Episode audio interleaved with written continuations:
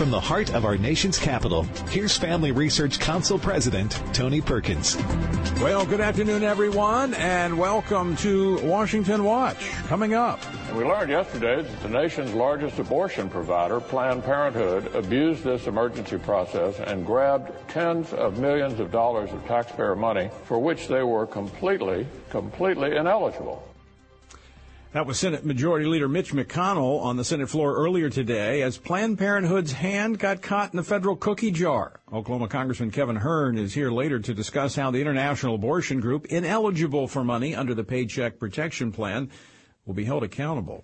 But coming up first, Democratic presidential candidate Joe Biden says he will reverse President Trump's policies on Israel. What does that mean for America's number one ally in the Middle East? Florida Congressman Ted Yoho, member of the House Foreign Affairs Committee, explains the impact. Also, war drums again in the Middle East. We'll talk about that as well with Congressman Yoho in just a moment. And the Department of Justice has put California Governor Gavin Newsom on notice as the state plans to reopen, but their reopen plan appears to disfavor churches, which will be a problem, according to the Department of Justice. Assistant Attorney General Eric Dreiband is here with more. And finally, Rich Lowry from the National Review has an article that unpacks in great detail something I was talking about earlier this week. How the media and the left, uh, which are actually one and the same, latch on to something they think is impossible for the Trump administration to solve or survive. And when the administration does, well, the media just moves on to the next issue they can find. We'll talk about that later with Rich Lowry of National Review. The website, TonyPerkins.com. If you're on Twitter, it is at T. Perkins. Hey, let me remind you the Stand Firm app. You can get it at the App Store. It not only alerts you when it's time for Washington Watch, and you can listen anywhere in the world, but also it provides you action steps on how you can be involved in preserving this republic of ours. Again, go to the web, go to the website, TonyPerkins.com. Follow the links over. Democratic presidential hopeful Joe Biden said on a Zoom, rather, teleconference with donors that he would reverse course on Trump, uh, President Trump's policies toward Israel. Now, this comes at a time when Israel is facing even greater threats from Iran and from its proxies. Here to talk about this is Congressman Ted Yoho, who represents the 3rd Congressional District of Florida. Congressman, welcome back to Washington Watch. Hey, Tony. Thanks for having me on. I, I look forward to it. Well, let's talk about this. What uh, what is Joe Biden wanting wanting to reverse? Well, I think the thing that the world can feel assured of, if Joe Biden wants to do it, we know not to do it because virtually every policy he's had on foreign policy has been wrong. And, um, you know, uh, Robert Gates pointed this out very succinctly in his book called Duty. And um, so, if Joe Biden wants to do it, you want to go the opposite. Uh, he's he's way off base on this. Yeah, one of the things he's calling for is a two-state solution, um, pushing for that, saying that he would oppose any of the annexation that uh, current Prime Minister Benjamin Netanyahu is uh, pursuing uh, which was a part of the you know the peace plan that uh, the president had negotiated with Israel. So um, I mean, this this looks like a, a, total reversal of what we've been seeing in terms of building a stronger relationship with Israel. It is, and for um, Joe Biden to say he's going to reverse that, he's got to show a difference between him and President Trump. Unfortunately, it's at the peril of uh, Israel and even the Palestinians. Uh, he says that what uh, President Trump has done has uh, inflamed people and it's um, broken the peace process. But Tony, if, if we look over the last 30 years, there hasn't been a real good process there. And uh, Joe Biden is way off on this, and he needs to stay out of foreign policy. Uh, um, again, I would I would advise people to read uh, Robert Gates's book Duty and find out how wrong he was on so many foreign policies.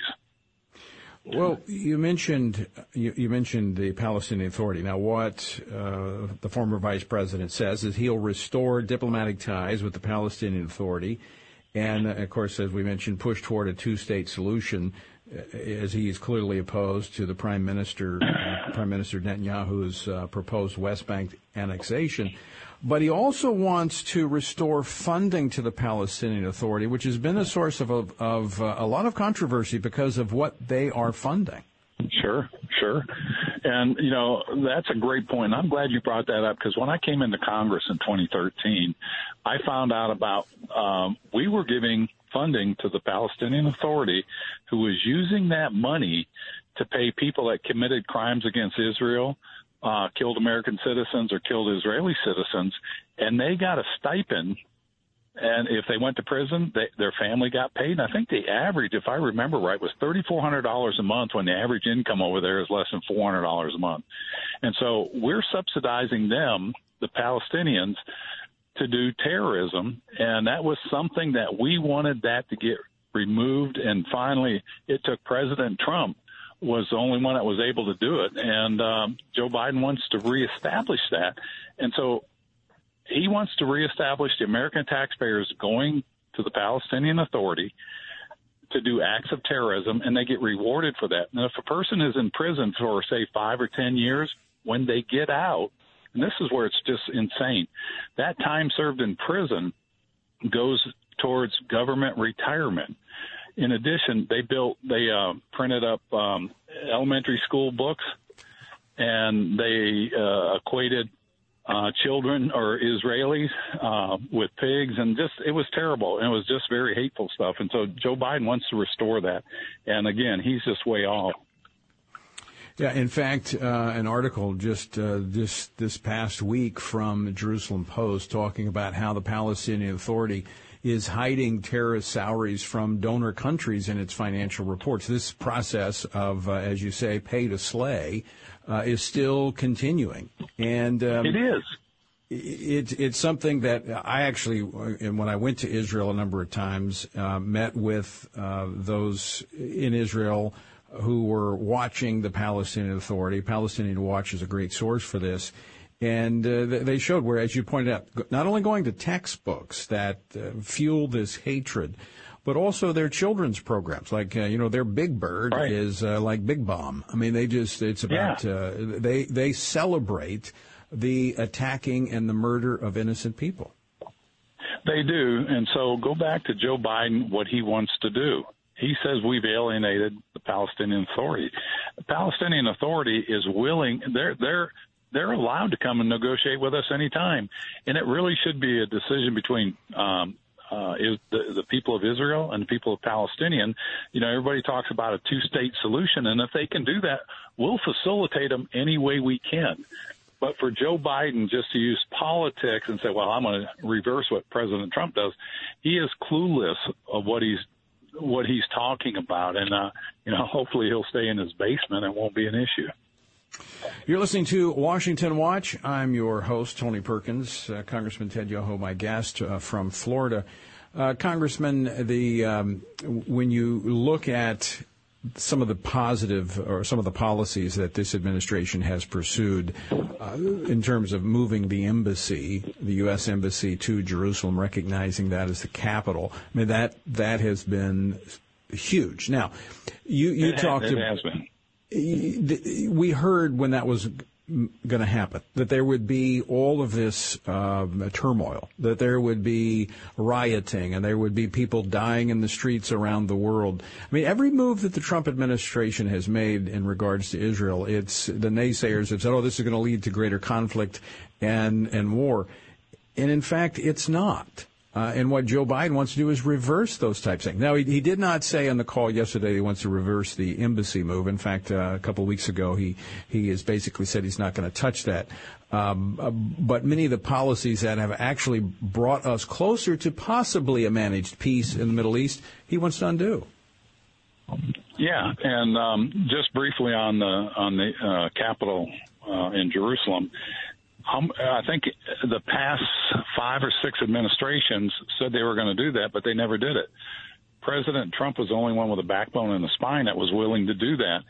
Um, there's there's a thing, and, and you know, you know, to remove a band-aid, the best thing is just to rip it off. In medicine, you know, we deal with horses and they get these chronic ulcers in their eyes and they call become what we call an indolent ulcer The only way that will heal is to turn it into an acute situation. You look at the Palestinian Israeli peace process. You go back to Jimmy Carter and the policies of Henry, Henry Kissinger under Nixon. We have been dealing with this since 1948 when Israel became a state something has to change. The status quo does not work. And so, like that indolent ulcer, sometimes you have to have an acute change of direction to get people to pay attention and say, all right, let's solve this problem. And it ultimately will be the Palestinian people working with the Israeli people find something that they can agree on. And I think this really wakes them up to say, you know what?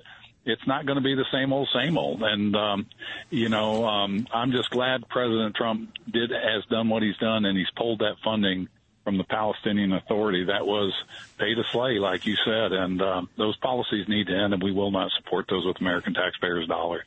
And to to be clear on this, as I've traveled there, and I know you have as well, they mm-hmm. the, the, Palestinian people and the the Israeli people, the, the Jewish people, um, those that are living in the West Bank, they're they're actually working together. This is not a problem with the vast majority of the people. It's the leadership that's being propped up with this this money. And that's what it's doing is giving them the power to influence the people. Whereas the president's policies, President Trump, is creating business opportunities and people to have jobs and not be dependent upon the Palestinian Authority. You know, you're absolutely right. And if people were able to go over there and travel like you and I have, and they see the Palestinians working with the, the Jewish people, they don't have a problem with it. It's when you get governments involved and you get these small-minded people in government that their whole existence revolves around conflict to keep them in power. And we need to get rid of those people, not just over there, but in our country and every country where people are there to serve themselves or a party versus to serve a nation. Very quickly, uh, Congressman Yoho, I want to uh, transition to another Middle East issue. Um, with Israel and the Hezbollah in mm-hmm. Lebanon. The, the, the, war drums are beginning to beat there as uh, we're beginning to see uh, some incursions there into Syria. Uh, we're seeing Hezbollah making threats. Are, are we are, are, we possibly going to see something uh, erupt over there soon? Uh, there's definitely saber rattling, and I can only thank Iran for being the biggest supporter of Hezbollah and uh, let's hope that doesn't happen. That uh, things can come to um, some kind of diplomatic truce. Um, you know, you and I in our lifetime, we've seen so much conflict, and we've never seen a great world war, and we, nor do we want one, and we don't want anything to be a flashpoint.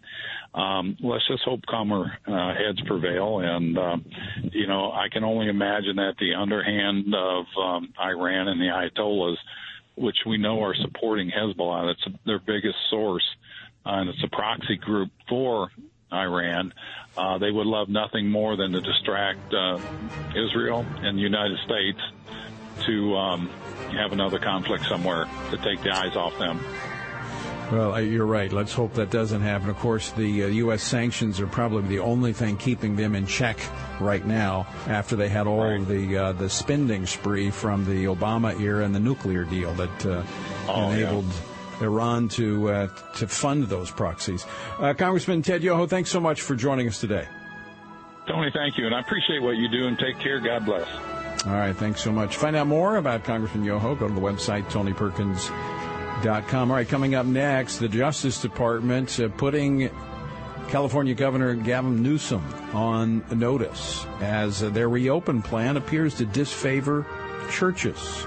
We'll talk about that next with uh, Assistant Attorney General Eric Dreiband right here.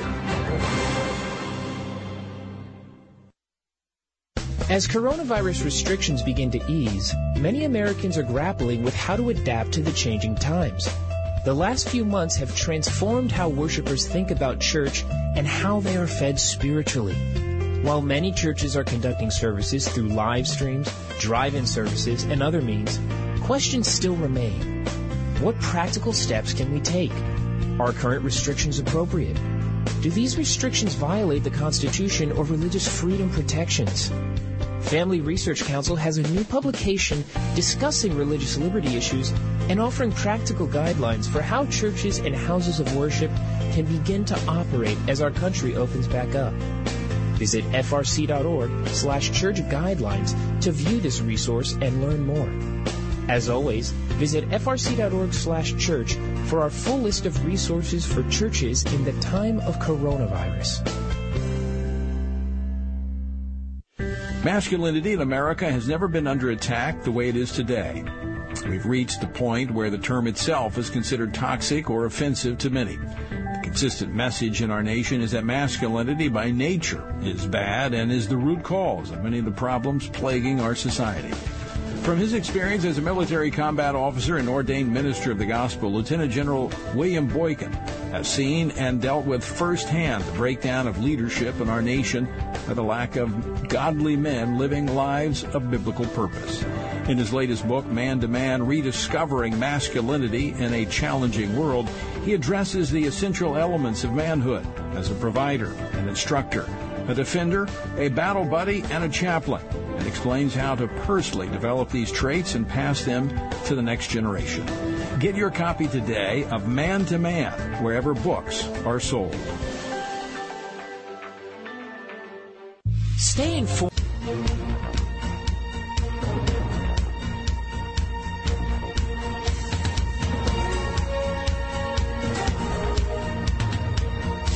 Welcome back to Washington Watch. I'm Tony Perkins, the website, tonyperkins.com. All right, California Governor Gavin Newsom has uh, released his plan to reopen the state gradually. The problem?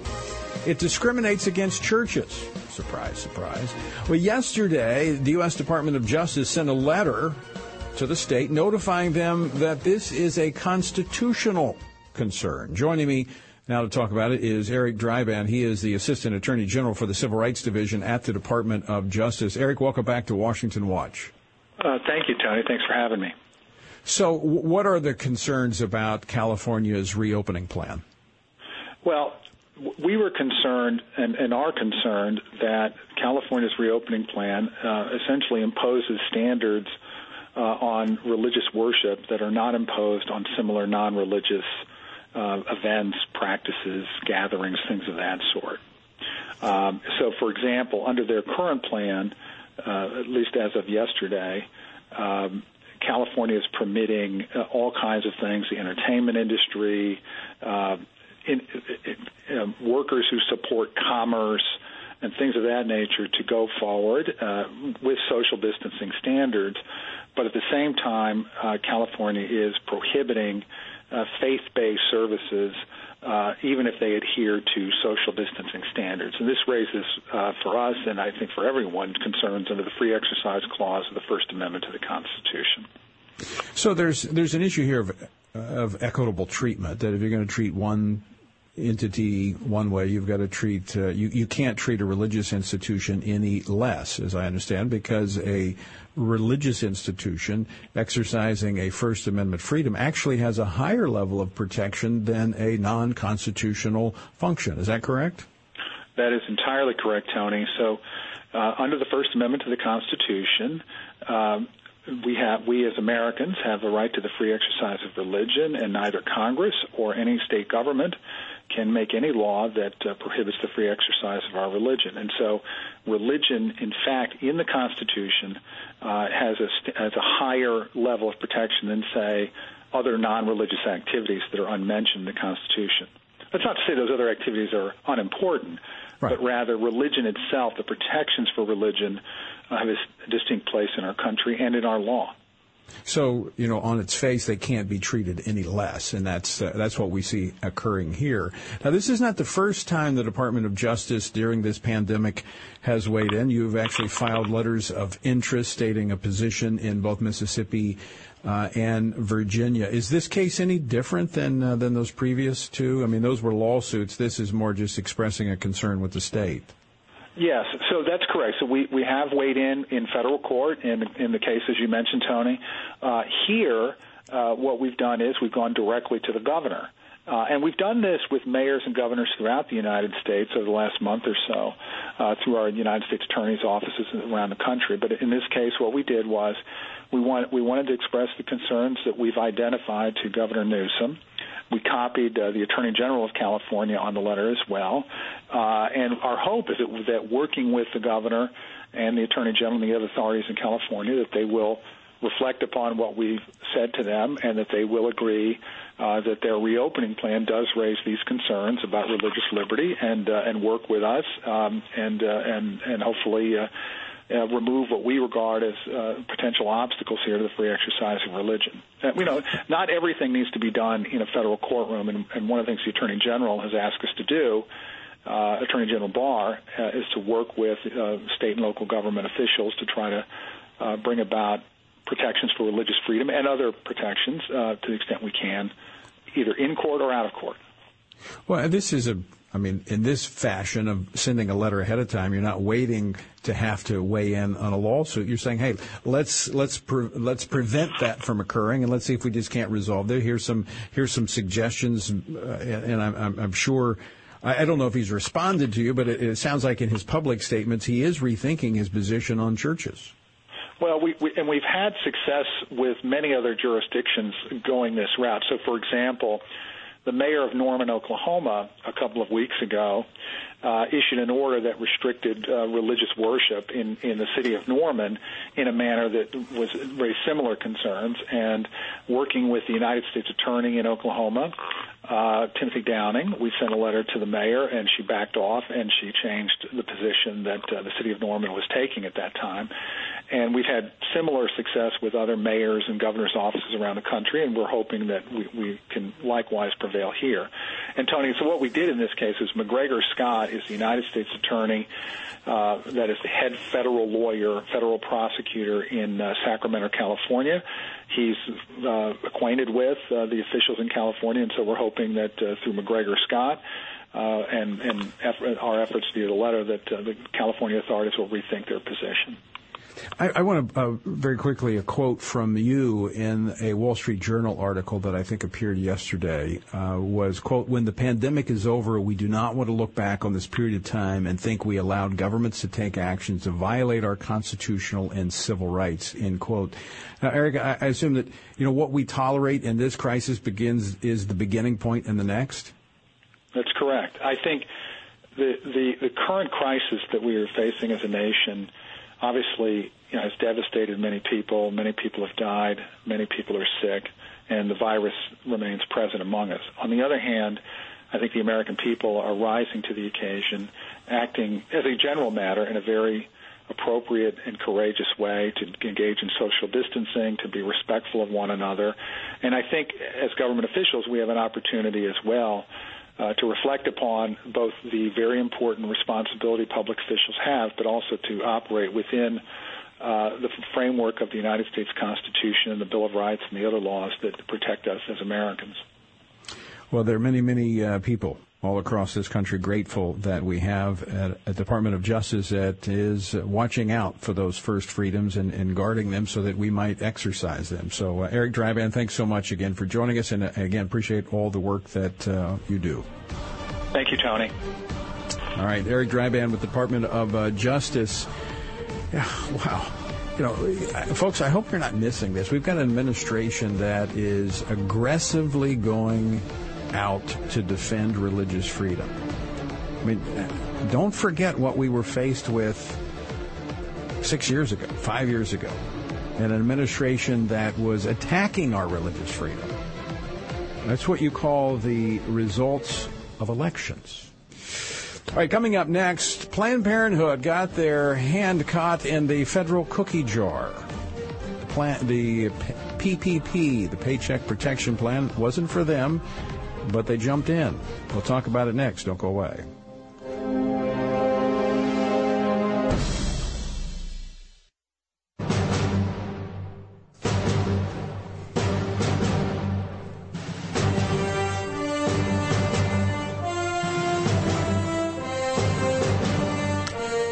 This is Washington Watch, and I'm Tony Perkins. The website, tonyperkins.com. All right, Planned Parenthood affiliates improperly applied for and received $80 million in coronavirus stimulus funds, according to federal sources.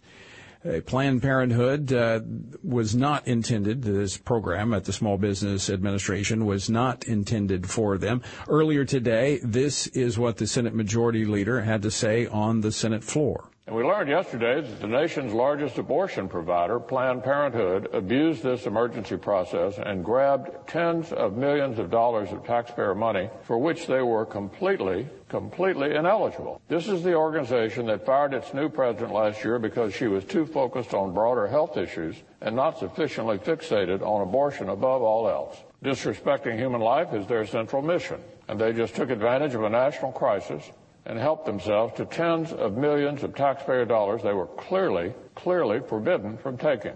It goes without saying the money must be sent back immediately. That was Senate Majority Leader Mitch McConnell, as I said earlier on the uh, earlier today on the Senate floor. So what happened? Well, here to talk about it, Congressman Kevin Hern, who represents the first district of the Sooner State. Uh, he is a member of the House Small Business Committee. Congressman Hern, welcome back to Washington Watch. Thanks for having me, Tony. So this was meant to to help those small businesses to keep the paycheck protection plan. Just to remind our, our listeners, this is what kept uh, the, the the unemployment rolls from growing even more by getting this these loans to small businesses, less than 500 employees. Uh, how did Planned Parenthood get themselves into this and get this money? Well, there's no question that Planned Parenthood was an abuser and a violator of the, the PPP, the payroll, or excuse me, the Paycheck Protection Program rules.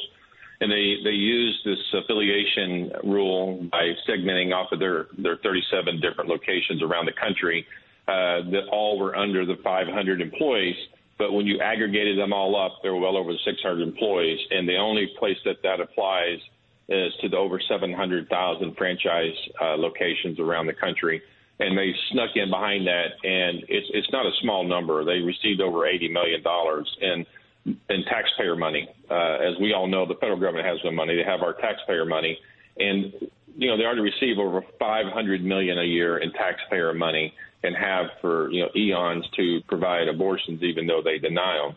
And what's really problematic about this is that while you know the Democrats want to call out companies uh, that receive the money uh, legitimately, uh, while it might not be, it seemed like an ethical uh, uh, receiving of the money. They gave the money back, uh, whether it be Ruth's Chris or whether it be Shake Shack or others.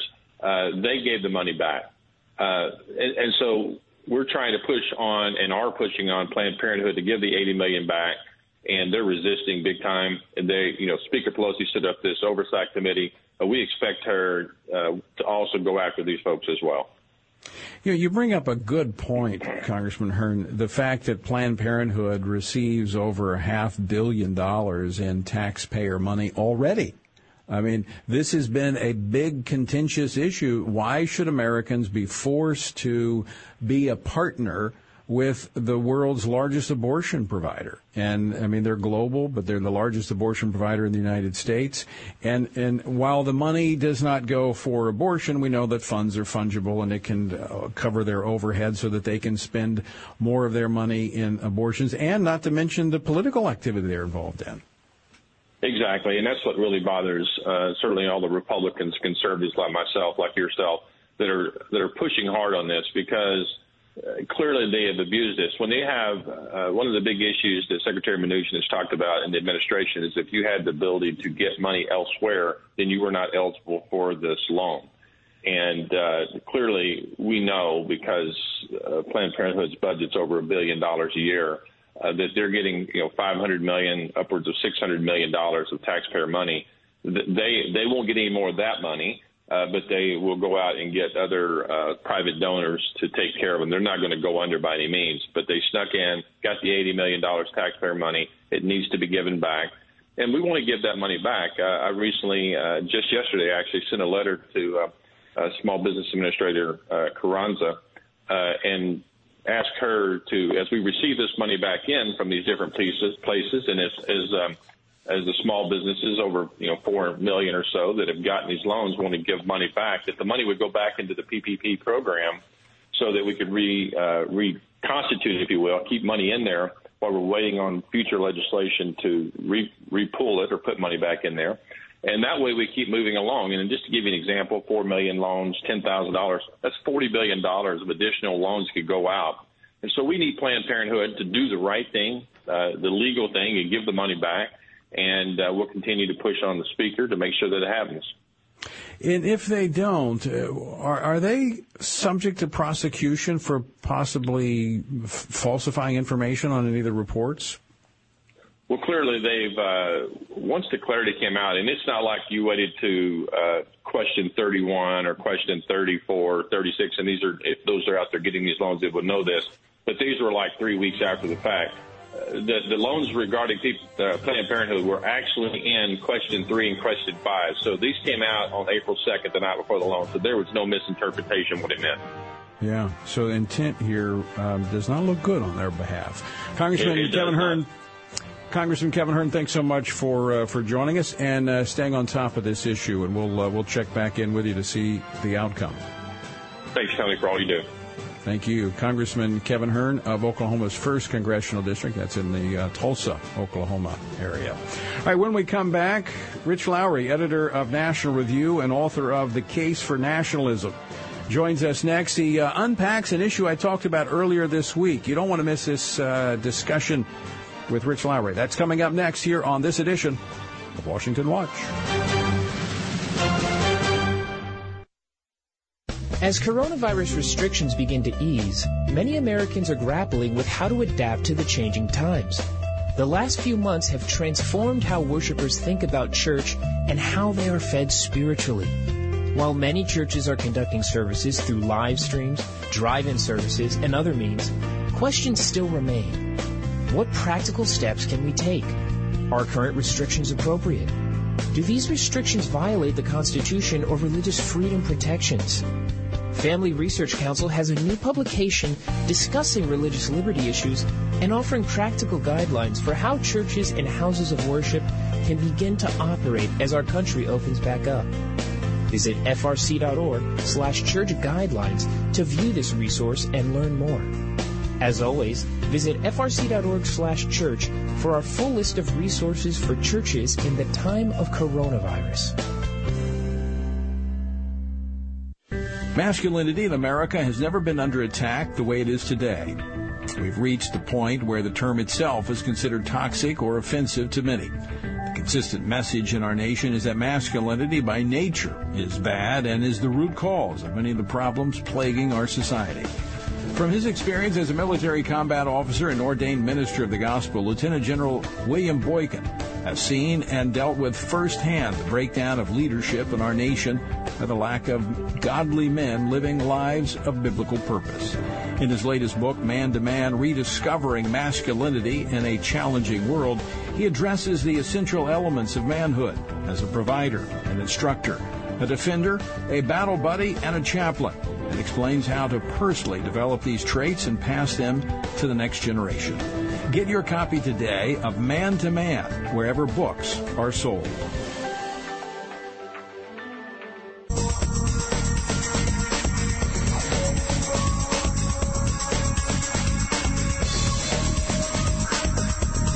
This is Washington Watch.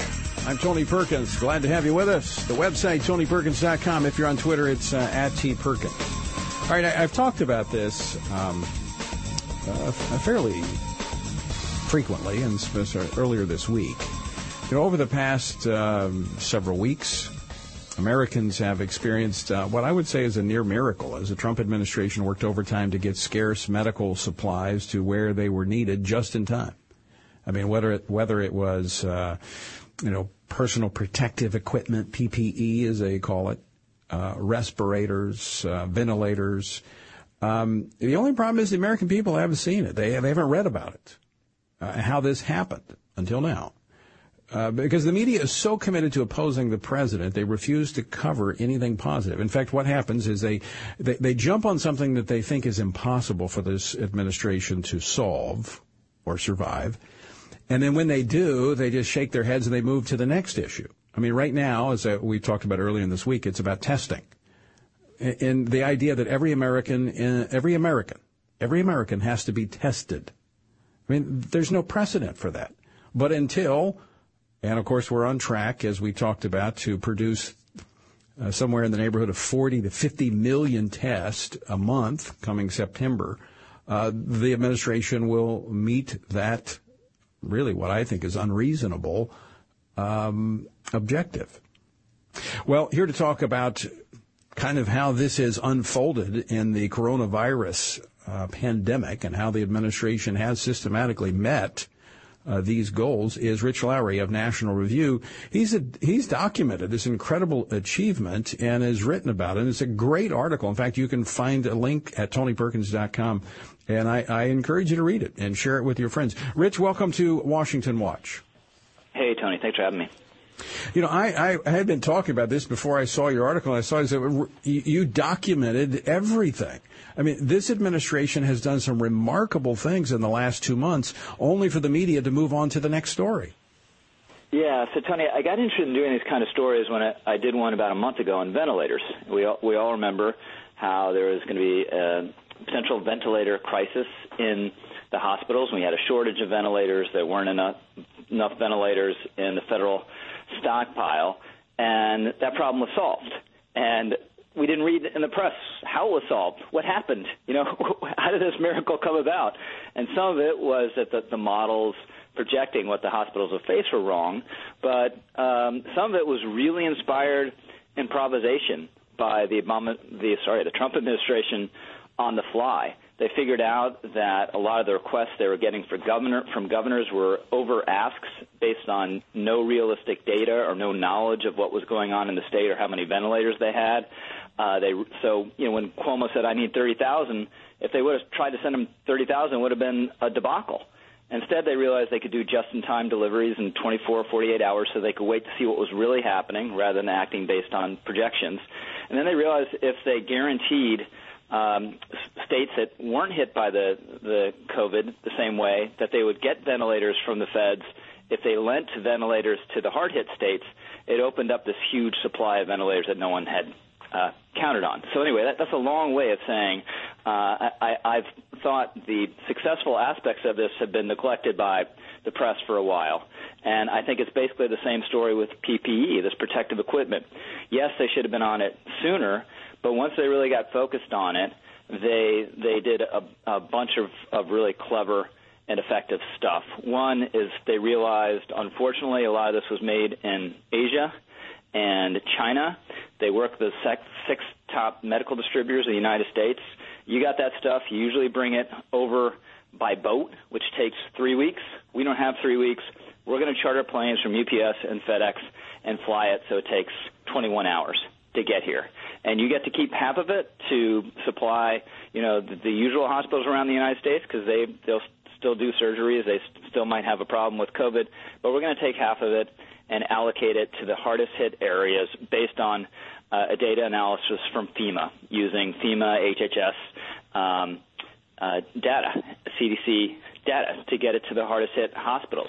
They cut a big deal with 3M to get 166 million masks uh, from Shanghai that usually stayed in China. Um, instead, we, we cut a deal with 3M and told the Chinese, you know, you got to kind of deal with this. This is stuff's coming back over to the U.S.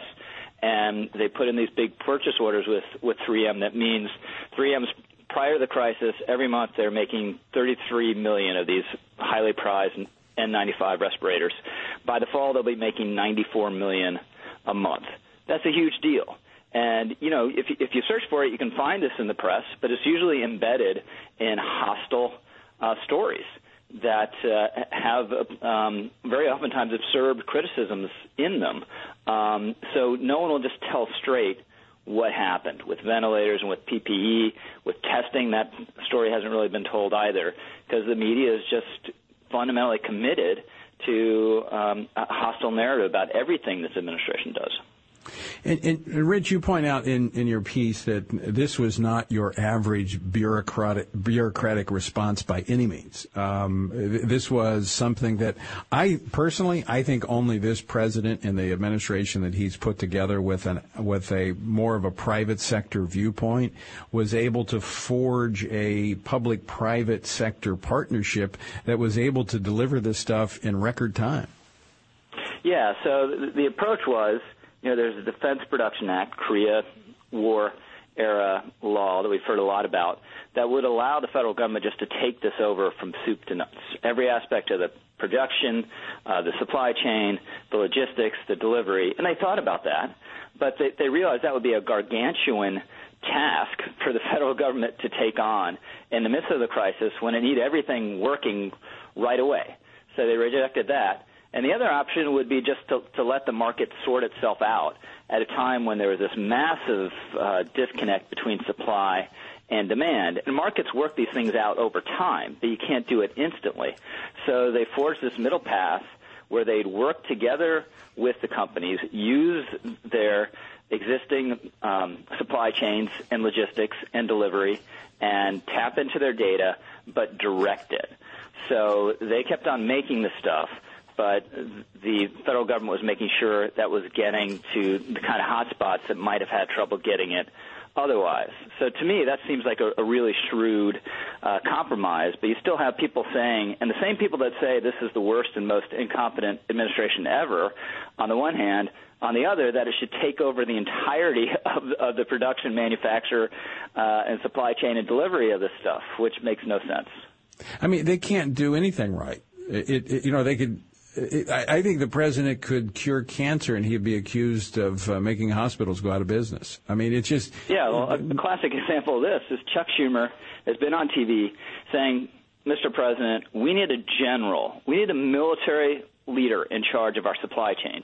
At the very same time, since mid March, we've had a military leader in, in charge of the supply chain, Admiral Polowczyk, who's you know didn't fall off the turnip truck. He was the vice director of logistics of the Joint Chiefs, and he's been honchoing this from the beginning. But there's just such a level of ignorance on top of the hostility that you know CNN anchors don't stop and say, "Well, wait a minute." There's an admiral in charge of this. You say it should be a general, but it's an admiral. Um, so it's just uh, that kind of thing, just over and over again.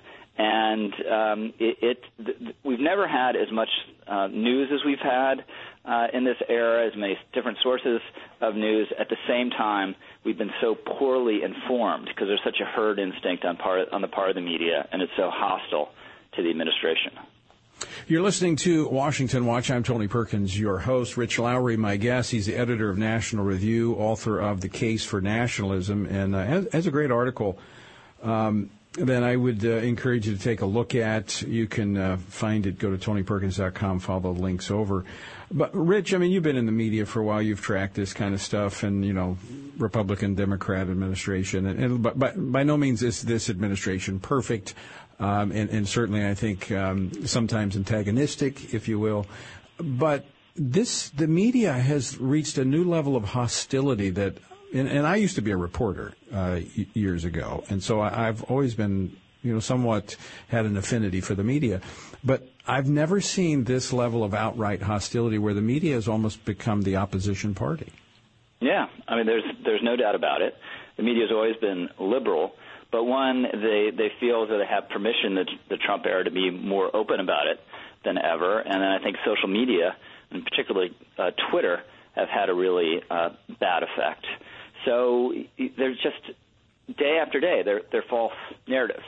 Uh, just uh, yesterday, there's this big story about Ron DeSantis in Florida supposedly firing uh, you know, the, the head of his data operation to distort the data and the, and the numbers that are presented to the public out, out of Florida, which is just a complete lie.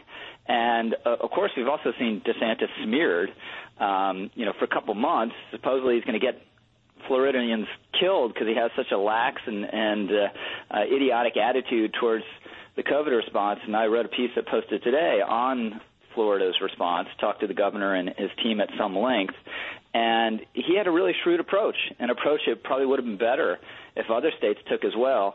He realized that you know Miami is different than the Panhandle, so they don't necessarily need the the same response in every single part of the state, but also that uh, there, there had to be a laser beam focus on the nursing homes, protecting the nursing homes, saving right. the nursing homes, getting COVID patients out of the nursing homes into the right. hospitals which was the opposite of what New York, New Jersey, and folks in the Northeast did, which was to go out of their way to get COVID patients from the hospitals into the nursing homes.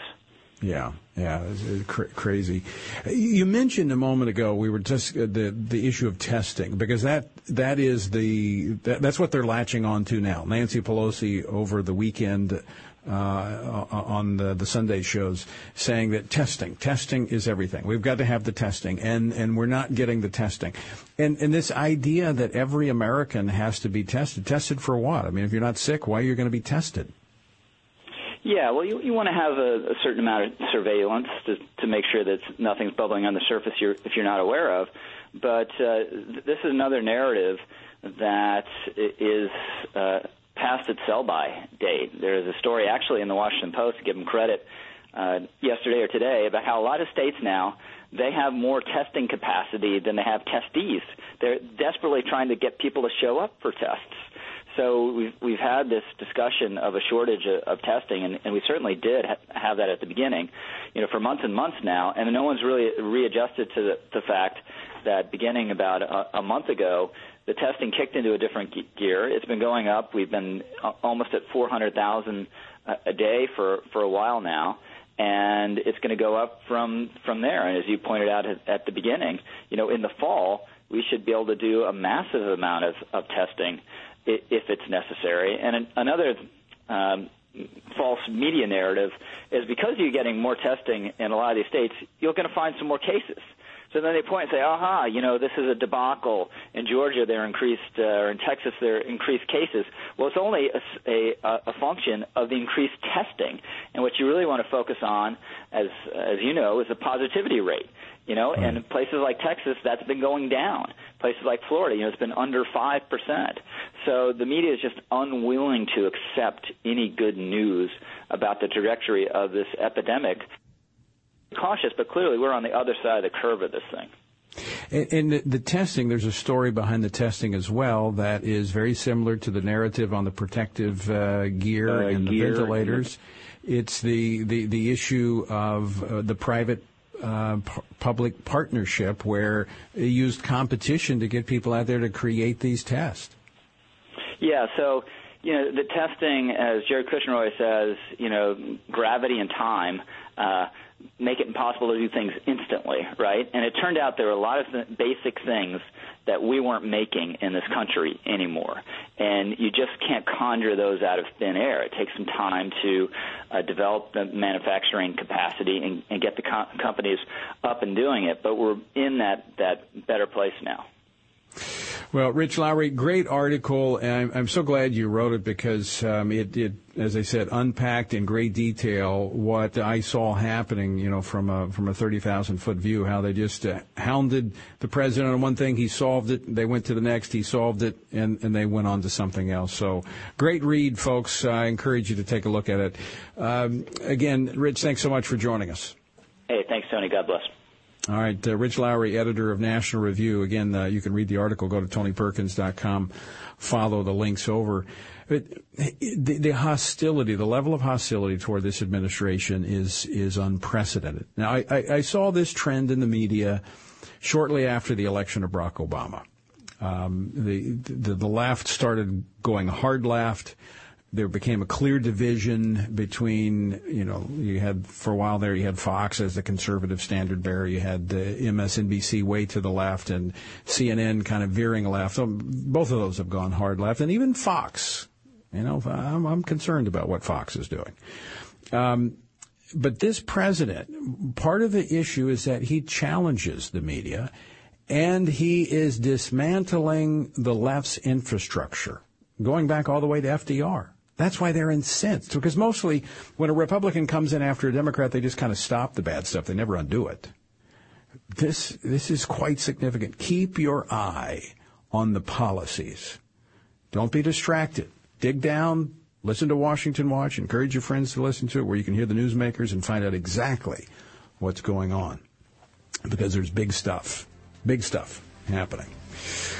All right, folks, thanks so much for joining us. As always, great to have you. Check out the website, tonyperkins.com. Until next time, I leave you once again with the encouraging words of the Apostle Paul found in Ephesians 6, where he says, When you've done everything you can do, when you've prayed, when you've prepared, and when you have taken your stand, by all means, keep standing.